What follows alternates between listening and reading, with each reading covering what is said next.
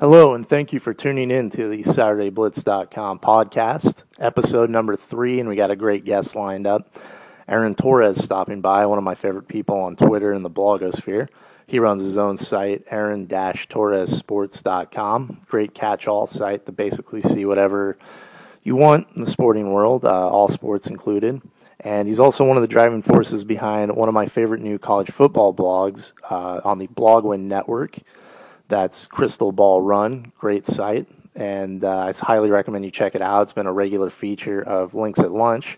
Uh, looking forward to talking with Aaron. We're going to chat about some uh, East Coast, West Coast, him out on the East, me here on the West. Good to have that cross country vibe. We're just going to talk about what to expect from the season and uh, looking forward to getting his word on everything. It's Christmas Eve, ladies and gentlemen. We're down to the final moments. Couldn't be more excited for the season to kick off. So, without further ado, let's get talking with Aaron Torres from Crystal Ball Run here on the SaturdayBlitz.com podcast.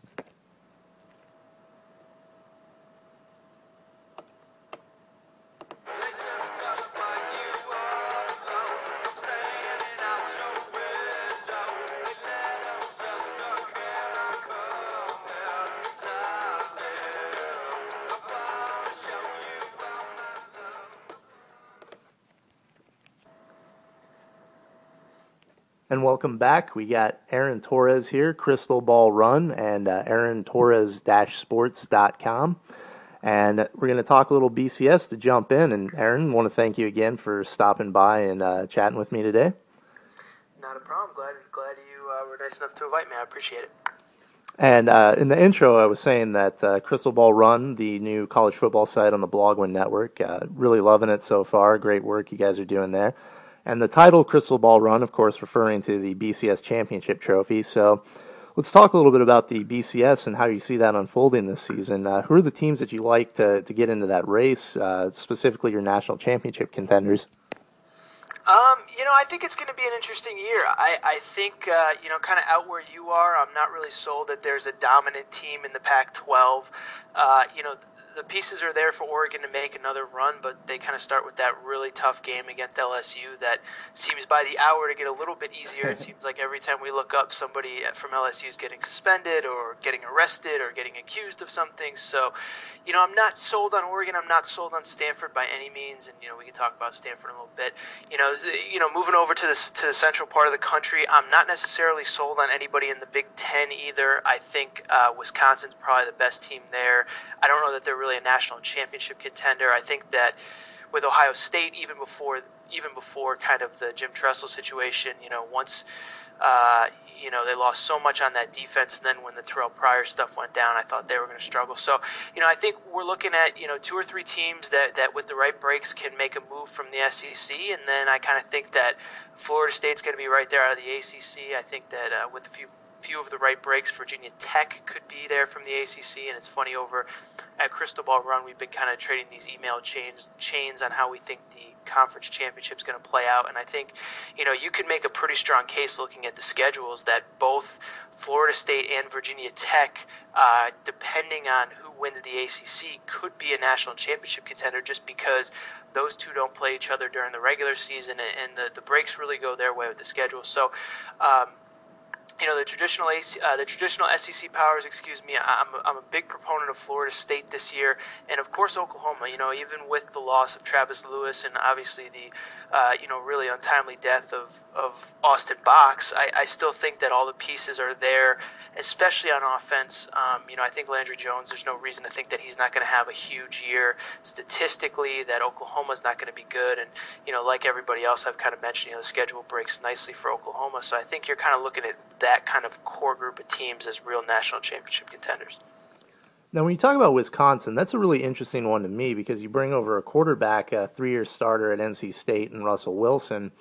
But I've been kind of hammering on this uh, on my site and on Twitter throughout the summer that it's kind of difficult for a guy to get thrown into a system right away and be super productive. You saw Jeremiah Masoli, granted under a little bit different circumstances, but coming to Ole Miss last year, and people were thinking that was really going to propel them and didn't really end up doing much of anything. How do you see Wilson fitting into that Wisconsin offense, uh, particularly with James White and Montee Ball, two thousand yard rushers returning? Well, you know, it's interesting you bring up Masoli because I like to consider myself uh, a Jeremiah Masoli uh, expert in, in this field, and uh, I'll tell you why. Because, um, you know, it, it, was kind of funny when I when Masoli it was announced that he was going to Ole Miss, and if you remember, there was some controversy. You know, he was arrested, and then he was suspended, and then he was kicked out of the school when he was arrested again. Um, you know, and I wrote this this this this long article about how I thought that uh, you know, he should be given a second chance at Ole Miss. And uh, I was not uh, an Ole Miss fan was very nice to email me and actually invited me down for a game. He said, you know, I like the article. Uh, you know, you have an open invitation. And kind of at first, I just thought it was a, a, gag. And you know, I started trading emails with him, and it was real serious. And I went down actually and saw Jeremiah Masoli play in person. It was, I think, their third or fourth game of the year um, against Vanderbilt. And to kind of go back to your point, it was like he never totally fit in with what they were trying to do. And you know, the way that uh, my friend and I down in Mississippi kind of talked about it was, it was you know there were ten guys on the field that were recruited to do a certain thing, and that Jeremiah Masoli had a completely different skill set that had nothing to do with what those guys were recruited to do. Um, and you could tell that he wasn't totally comfortable being that leader after, you know, he was in the program for about six or seven weeks at that point. You could tell he wasn't totally comfortable barking at guys, kind of getting in their faces, telling them, you know, you can't do that, you can't do this. So, uh, you know, to your point on Russell Wilson, I think it's a good one. And I was kind of harping on that same exact point that you brought up uh, myself. And the only thing that I'll say is that uh, Wilson's skill set is uh, a little bit more tailored to what Wisconsin is trying to do. He's you know not quite a, a he's a, he's a good athlete. Obviously, he's a you know a, a, professional baseball player by by default. He's a good athlete, but you know I, I, I do kind of wonder if it's going to be that seamless transition. But you know you see that he's been voted a captain by his teammates. He's clearly earned their respect. And, you know, it's like you said, you've got 2,000 yard rushers and James White and Montee Ball. Still some talent on that offensive line. You know, they lost a few guys, uh, really good players like Gabe Carimi and uh, John Moffitt. But I, I think they're going to be good, and I think that they're going to probably, um, you know, like anything else, it's going to take some time. But it seems like, you know, this marriage might actually work. Whereas, you know, the example that, that you and I both used with Masoli in Oregon, it never seemed to really totally fit. And, and I think that this one at Wisconsin might be a little bit better. The big question now is, of course, you know, uh, is Russell Wilson's never really had the opportunity to work with the talent quite that he'll have at Wisconsin, especially running back. And, you know, he had to make a lot of plays himself last year. And, and the, the point that our, our mutual friend Mike Felder has brought up to me many times is, you know, is he going to try to get that hero complex late in a game where he feels like he has to make a play, or is he going to stick to, um, you know, to the game plan and stuff like that. So I think that that's kind of the big question. Like I just said, I think it's going to take time, but I, I do think that, that given time and, and, and given, you know, his opportunity, I actually think that Wisconsin can be pretty good. Now, Wilson's a guy who I've seen kind of sort of mentioned in Heisman talk uh, with three different players kind of splitting up the, the, the attention of the offense there. That's going to be kind of difficult. The guy that I like particularly, though, this season's uh, EJ Manuel, and I sort of hate to go to uh, this route because I feel it's a little bit like a basketball analyst comparing any six-five to six-seven player to Michael Jordan. But EJ Manuel put on about 15 pounds of muscle in the offseason. 6'5", about 250, starting to look a little bit like Cam Newton. Uh, can you see him getting into the Heisman race? And you mentioned Florida State as one of your championship contenders. Do you think that the Seminoles and Sooners, with their big September matchup, could potentially face each other once again in January? Um, well, let's start with EJ Manuel um, because I have been on the EJ Manuel for Heisman bandwagon. I, have gotten the T-shirts printed up and the bumper stickers and everything. So I'll be sure once we're done here to you know send you a few in the mail. but uh, you know, all joking aside, you know what it comes down to for me is this, and, and this is a good point that I've talked to other people about, and I'm not trying to claim it as my own, but you know, you look at. Um, past Heisman Trophy winners, whether it was Cam Newton last year, Mark Ingram the year before, uh, you know Sam Bradford the year before played in a national championship game. You know, you go back to Reggie Bush, Matt Leinart.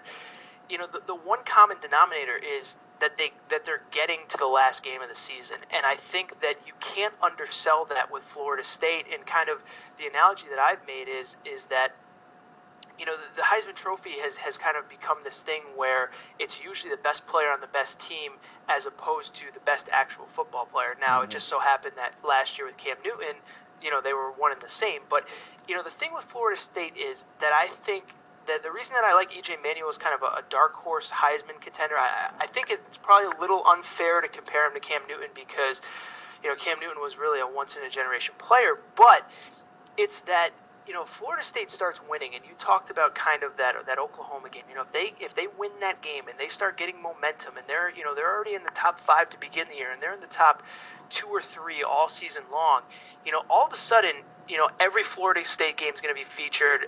you know, everyone's going to be talking about them. And the, the reason that I like EJ Manuel in particular is because if you look at that roster, there's not a dominant running back, there's not a dominant wide receiver. He's going to kind of become the face of the Florida State resurgence uh, if they do that. So because of that, I do like him as a Heisman Trophy favorite. And then as far as Florida State and Oklahoma, really quick, I mean, I, I hate to jump the gun here, and, uh, but I, that's the, the two that two teams that I have playing for the national championship right now. To be point blank, is um, I think everybody in the SEC is going to beat up on each other. Mm-hmm. I've already explained the Big Ten and the, the Pac-12. And I just think that the schedules break nicely where, you know, you look at Florida State's schedule after that Oklahoma game, they go to Clemson, and then it opens up really nicely for them. And kind of similarly to Oklahoma, um, where Oklahoma has has that big road trip to Florida State. But even if they lose, they're going to have time to kind of make up ground and beat some good teams in the Big 12. So I, I, we didn't plan this beforehand, but I, I love your EJ Manuel talk. I, love the Florida State Oklahoma talk because, quite frankly, that's kind of how I see the season breaking down. What I find interesting about Oklahoma and the Big 12 in general is if they do lose that game, uh, and this is where the, the losses of uh, Nebraska and Colorado really come into play without the uh, without the conference championship game is them not having that opportunity to make up and, and get another win. But looking back on uh, the 2007 season, uh, which I think is hands down the craziest that's ever unfolded, and since the BCS was introduced, uh, you had a team that had no conference championship game, West Virginia, uh, getting into the hunt despite having a, a, a loss. And uh, West Virginia is a team that's kind of flying under the radar, in my opinion, with uh, Dana Holgorsen coming in, and I think he can do some really special things with Geno Smith. Can you see somebody from maybe the uh, from the Big East, the conference that's been kind of kind of the the redheaded stepchild of the BCS, maybe getting into that championship talk? Yeah, no, I, I swear, you know, you and I, uh, we we are seeing this this season kind of breaking down in a lot of similar ways. The the, the thing with the thing with West Virginia, excuse me you know, for so many years, they, they really struggled on defense kind of under that Rich Rodriguez regime. And then Rich Rodriguez left, Jeff Casteel stayed around, and they've been able to put up really good defensive numbers and hold opponents to kind of really low, um, you know, scoring totals. And you kind of look at some of their games last year, and, you know, they, every game was 17 to 10, 17 to 13, stuff like that. And, excuse me, the you know the offense was the problem. And I think that even though the defense lost some guys, Jeff Casteel's kind of proven the ability to kind of get the next guy in ready to go and, and, and have him produce over the last three or four years. And then I, you know, everywhere Dana Holgorsen's gone, he's had success. And you know, he turned this kind of washed up baseball player that hadn't played you know real football in six or seven years into a legitimate Heisman Trophy candidate last year in Brandon Weeden. Year before, Case Keenum put up you know just ridiculous numbers. And I see no reason that Geno Smith, who's as physically gifted as either one of them, uh, can't do the same. I see no reason why West Virginia shouldn't win 10 games this year. And, I, you know, it's kind of weird going into a season projecting a team to win 10 games. That's a lot of games. But you look at the schedule, the Big East kind of schedule favor, uh, is is manageable as as for the reason that you said. You know, the, the conference is kind of still kind of trying to figure out who they are. Um, you know, the LSU game that that is kind of the signature game that they're going to have their chance to kind of shine is at home. And you know, it's easy to to not look ahead, but LSU has two huge games before they even play at West Virginia, and you know you wonder with all the turmoil if they're going to be fully prepared for that West Virginia game. So I, I, really see no reason why why we can't be looking at West Virginia uh, with 10 or 11 wins. You know who knows? You, you, get a couple breaks against LSU, put up some points, uh, you know catch them maybe on an off night. All of a sudden, you know you're you're going into the last weekend of the season, or the last couple weeks where they're right in the mix. And and I agree with you. I see no reason to think that they can't uh, be right there all season long.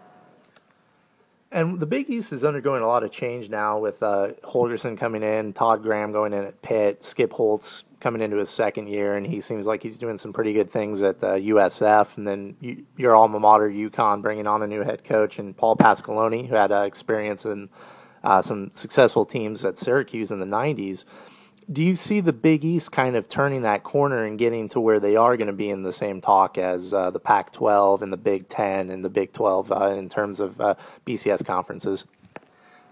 Yeah, you know, I, it's a good question, and I feel like I say the same thing every year, but it really does feel like for the first time that there is some stability and that there's some really quality coaches and that they're coaches that might actually stick around for a little bit. And you know, uh, uh, you know whether you mentioned Paul Pasqualoni, I certainly wouldn't put him in the top tier of coaches, mm-hmm. although he definitely won a ton of games at Syracuse but he wants to be at UConn, and and Doug Marrone wants to be at Syracuse, and those are those two guys' dream jobs, and you know those guys aren't going to be looking for other jobs, and you know Gary Patterson comes into the fold next year, and we know that he's had opportunities to leave TCU, and he stayed, and I think the biggest thing that the the, the Big East's biggest problem these last few years is it's hard to have stability when you have this much coaching turnover, and you know the the, the most famous ones are obviously Brian Kelly leaving mm-hmm. Cincinnati. Rich Rodriguez leaving West Virginia. But you look at, I think I heard a stat where at this point, uh, Greg Schiano at Rutgers, I, believe, is in like his 10th year or his 11th year right now. Uh, he has more uh, tenure than the rest of the Big East coaches combined. And that's absolutely that's, true. Yeah, I mean, you know, listen, it doesn't matter if you're the Big Ten, the Pac 12, the, the SEC. When you have that kind of coaching turnover in every two or three years, coaches are changing at so many schools. It's just it's hard to have consistency. And you know, if you know Mark Richt, I think has been at Georgia for ten or twelve years. Like I, I tend to think that some of the guys that left the Big East would have the same kind of success that a Mark Richt or that a uh, you know. Uh, I'm trying to think of a guy who's been around for a while, Bret Bielema or Mack Brown or Bob Stoops. I'm not saying they would be that successful, but I think that you'd see more stable programs, and that's the one thing that the Big East has always been lacking, and it's just been because there, there's so much coaching turnover, and you, you recruit a guy for a certain system, and then he's playing for somebody else, and that's kind of the situation. So, so you know, again, I'm running long on all these answers, and I apologize about it, but oh, no, um, no, I just think that that if they if the Big East can retain these coaches, and I think that most of these coaches are happy where they are. I don't think that they're necessarily in a rush to jump to the next job the way that a Bobby Petrino might have been, or that a Mark Dantonio might have been. They can keep these coaches, these good coaches, whether it's Charlie Strong whether it's Doug Marrone, whether it's Skip Holtz, whoever it is, if they can keep those coaches, then I tend to think that they're actually going to be really good and, uh, you know, kind of be in that second tier where, you know, we can be honest and say that, that we're never going to be comparing the Big East to the SEC, but, you know, there's no reason on a year to year basis that they might not be able to compete with some of the top teams, like you said, in the Pac 12, Big Ten, stuff like that. Absolutely. And, uh, as far as the SEC goes, I, I think right now the closest comparison to the SEC might be the NFC West. So in terms of conferences, you know, aspiring to be the SEC is is a, exactly. a, about as high as anybody's going to get. But uh, I, I want to go back to something you had said earlier about the Heisman Trophy being the MVP of the best team rather than necessarily a top player in college football award because this is a point of contention for me is I feel like this is an award that should maybe go to the best player. I was big on either Ndamukong Suh or Toby Gerhart winning in 09 and um, what do you think it would take for a player from a team that's that goes say nine and three or eight and four to win the Heisman Trophy? Uh, does he have to put up numbers that you think are just absolutely astronomical, or is that a point now where even uh, Barry Sanders in 1988 type season isn't necessarily going to win the Heisman if you if you don't have those 10 to 11 wins? Well, you know, I think you know the the best uh, comparison that we kind of have over these last few years is Tim Tebow, and I guess it was 07 where he put up numbers that we had literally never quite seen in college football before. And I'm trying to pull up the stats really quick. I don't have them on me, but I believe he uh, threw for 20 plus touchdowns and rushed for 20 plus mm, touchdowns, yeah. if my memory serves me correct.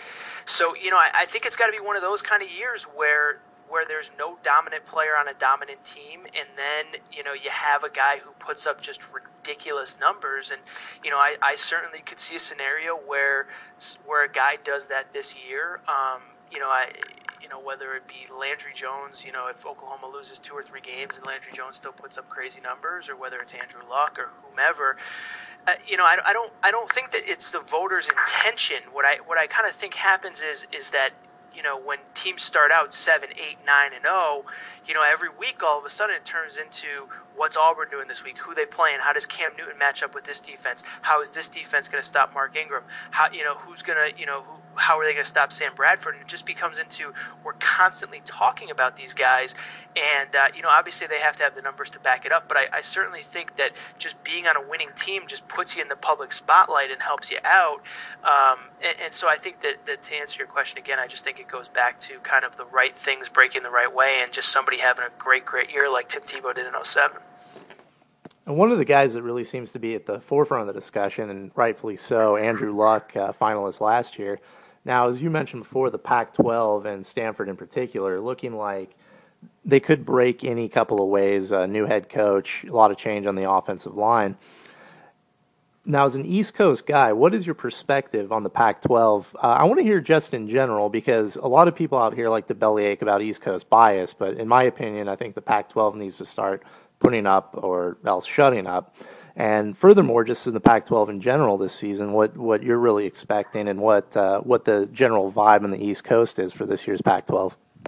Yeah, yeah. You know, I mean, I, I think that that you know maybe I have I'm a little too close to college football. I, you know, I mean, it, it is tough where you know the Pac-12 is to their credit is doing good things. You know, and the thing that comes to mind to me right away is, you know, that Stanford Oregon game last year was set for 11 o'clock East Coast time, and they moved it up to 8 o'clock. And you know, you know, it's unfortunate that those are kind of the steps that you have to make, but but but they are, you know. And um, I think that the Pac-12 is in a good place. Um, you know, I think that the problem with the Pac-12 was for so many years.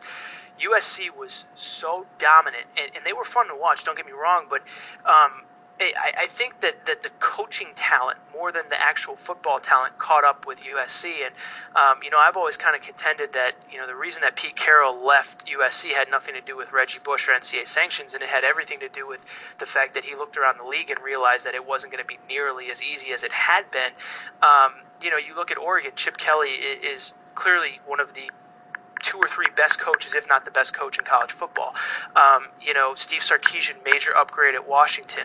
Mm. Um, you know, Mike Stoops, I know that they kind of have plateaued the last few years, but but I think that he's an upgrade over who was ever at Arizona. John Mackovic, and that was well. There you go. That was a dark age.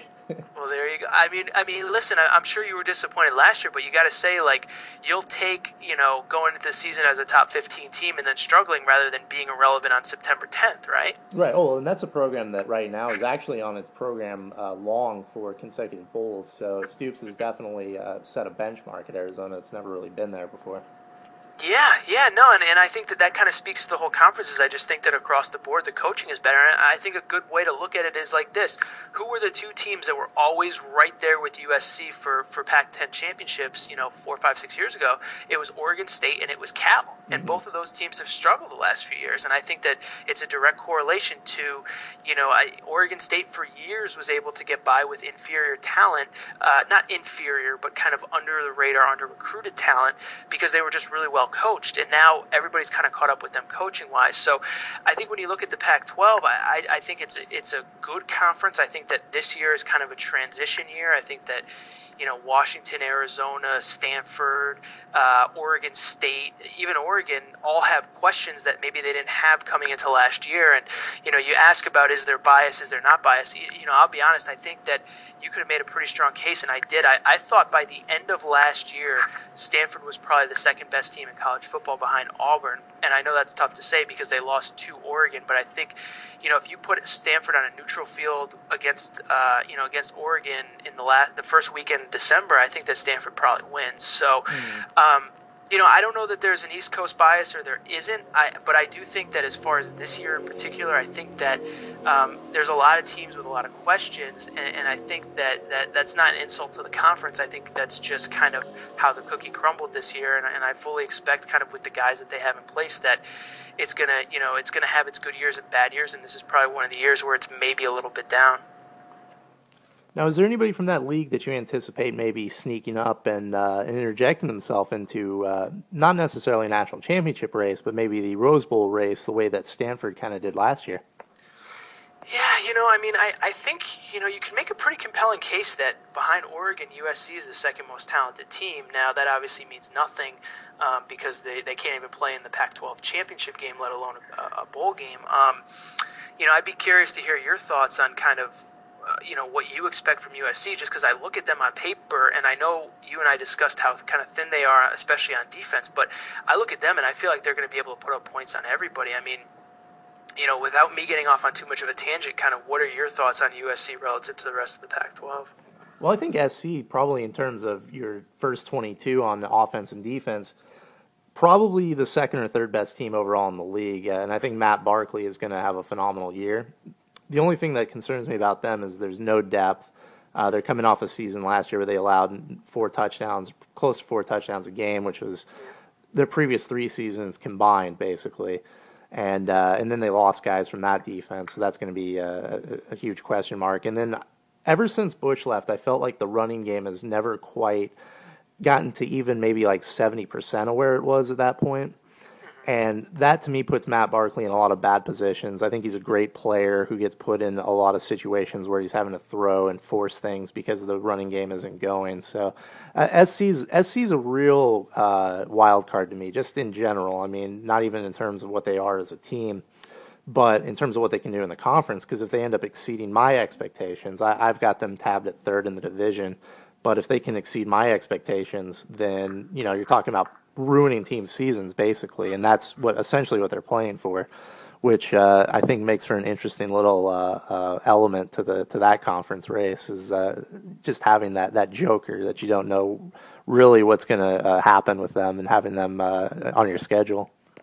Yeah, you know, and to, to add to that point a little bit is I think that, you know, I'm sure one of the teams that you have ahead of USC in that uh, the South Division, I think it's called, is um, is Arizona State. And, you know, I really don't know what to make of Arizona State because, you know, you asked me kind of a team that I think can jump up and steal steal maybe a Rose Bowl bid or at the very least, you know, finish above expectations. And Arizona State's getting a lot of buzz. You know, they, they I, I watched them enough to never really be like overly impressed by them last year. But, mm-hmm. you know, you kind of look at the at, at their games and, and they played everybody tough. I mean, they went to Wisconsin and lost by a point. They had Oregon on the ropes until late, and I'll, I'll admit that as an East Coast guy, actually fell asleep halfway through that game. I remember watching it. It was like a 10:30 kickoff, and it was a great game. But but I think they had Oregon, you know, right around tied at halftime, and just couldn't hold on in the second half. They might have even been up. Um, you know, they lost to USC by a point, lost to Stanford by four. So you kind of look at them, and there's no reason to think that they can't be that team that jumps out. Um, you know, I guess the thing that I have with, with Arizona State in particular is quarterback uh, Brock Osweiler, Weiler, however you pronounce his name, you know, hasn't played a lot. I know that, that Stephen Threet was kind of the guy last year, and, you know, unfortunately his career is over now. I, I just don't know what to make of them, you know. So when you ask me about like a, a team that I think that could jump up, I definitely think it's Arizona. But you just kind of hear these stories about kind of, uh, you know, Vontaze Burfict kind of getting in trouble and they've had some injuries and they're they're unsettled at the quarterback. I, I think they're one of the more interesting teams, not only in the Pac-12 but nationally, because you know I could see them going you know ten and two and playing in the Pac-12 championship game, and I could see them going you know six and six and playing in uh, you know the Las Vegas Bowl. You know, and mm. I think hmm. that that everything in between is kind of is kind of you know just kind of how, how things fall for them and, and I think like I said I think they're kind of one of the more interesting teams in the country.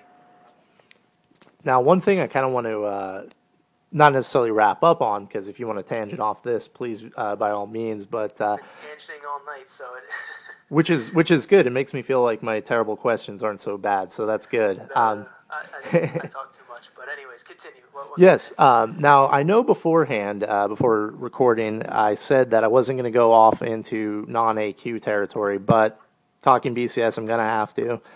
Can you see anybody from one of the five uh, non AQ conferences getting into the BCS, uh, not just the BCS bowl race, but potentially getting into that national championship race? If you have a situation where there's only one or even no uh, Big Six teams that are unbeaten, could an undefeated TCU or Boise State play for the title?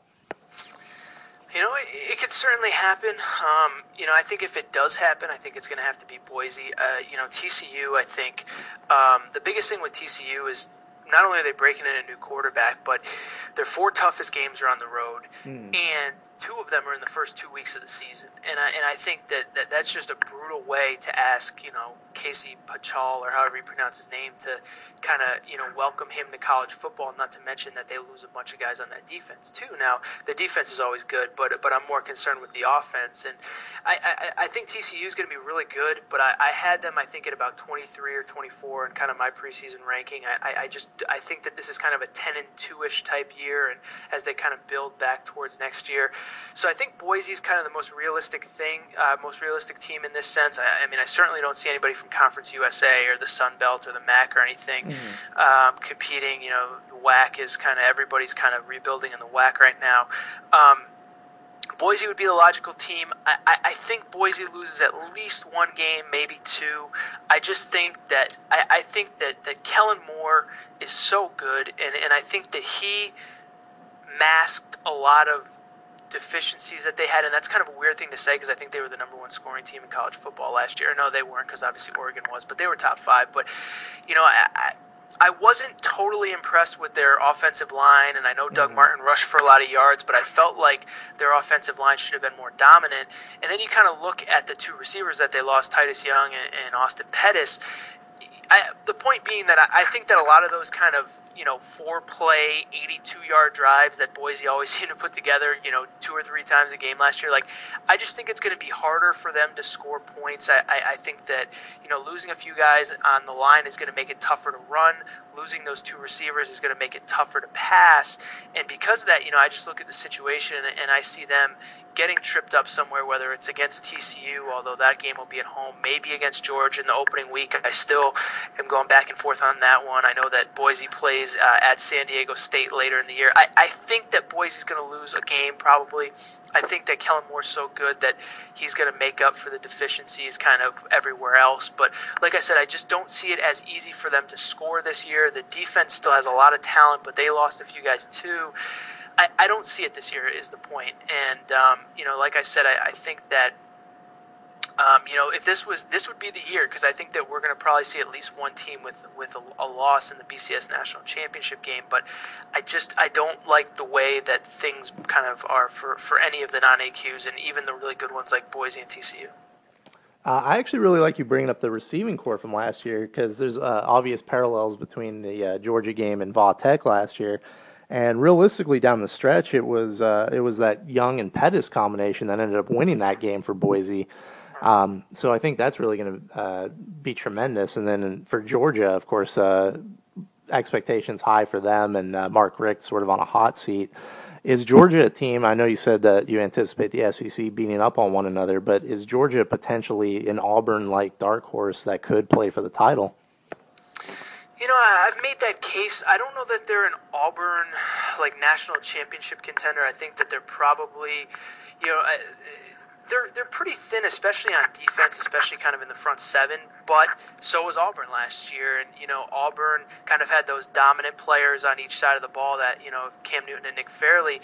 Um, I think Georgia's going to be better than people think, and I also kind of have made the point that I think that Georgia's going to win the East. I think that um, I've said it kind of all off season, I, I, will take South Carolina's talent and I'll take Georgia's schedule. Uh, of Georgia's six biggest games, only one of them is kind of a true road game. Uh, and then you kind of look at who they don't play, and they don't play the three kind of big bad boys from the SEC West Alabama, LSU, and Arkansas. And I, I just have a really tough time finding a lot of losses on their schedule.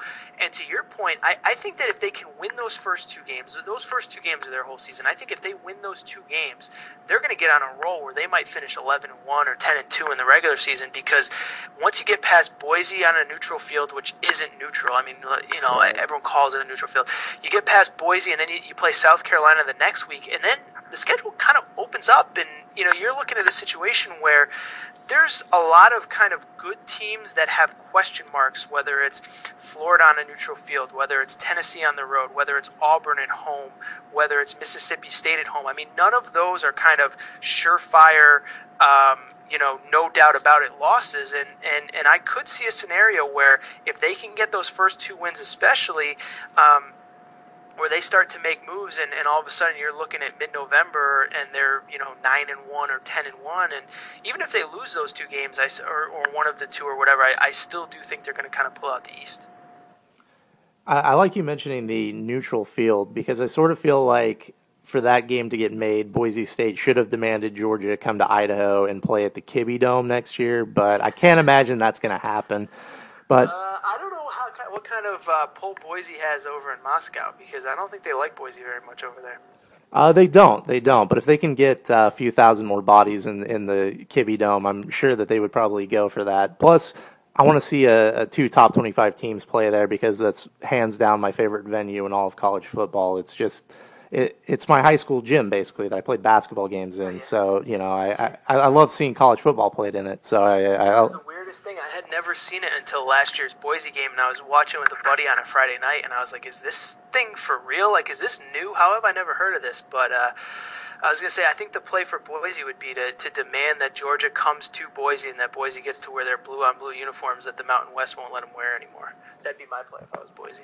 Oh, I, I like you mentioned the uniform because I was actually going to say, uh, talking about that Georgia Boise State game, which is uh, along with Oregon LSU, the the two that I'm most looking forward to on kickoff weekend.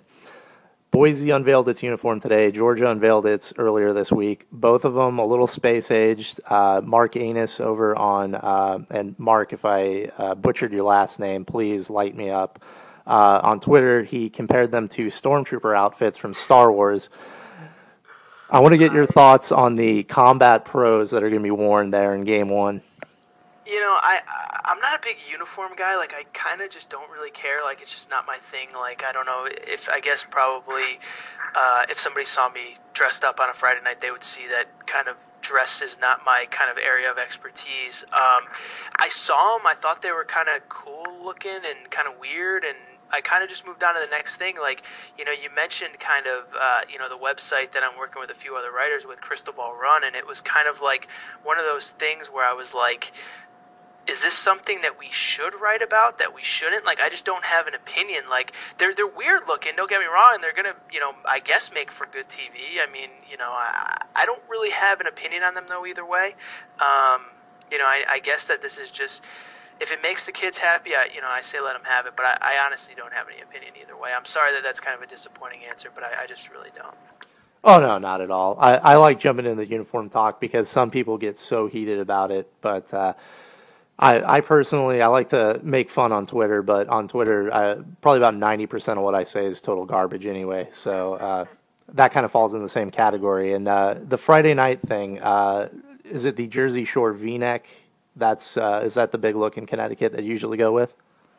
No, but um, uh, no, I'm. Uh, listen, I dress to impress. All right, I was just teasing. I'm actually a very good dresser. Thank you very much. Um, but no, it's funny because everybody always gives me a hard time um, about it, and you know, the Jersey Shore thing. I think you know, for those of you who've only lived out west, like New York and Long Island and New Jersey, like that's how people really are. And uh, I had a roommate who was just like that, and he was the same kind of guy. And it, I, I love Jersey Shore because it just it reminds me of people that I know. Like I'm a very, um, you know. Uh, I, I guess uh, I don't know what the right word is, but I'm not a very flashy dresser. Like I don't have any like, you know, Deion Sanders jewelry or anything like that. Um, and I like to, you know, but uh, but no, I mean the point being, I'm rambling again. But is the uh, the Jersey Shore thing is real? It's definitely a real situation down in, uh, and I didn't even mean to say it like that, but uh, uh, in in Jersey and in New York, there really are a lot of people like that. It's actually really terrifying and.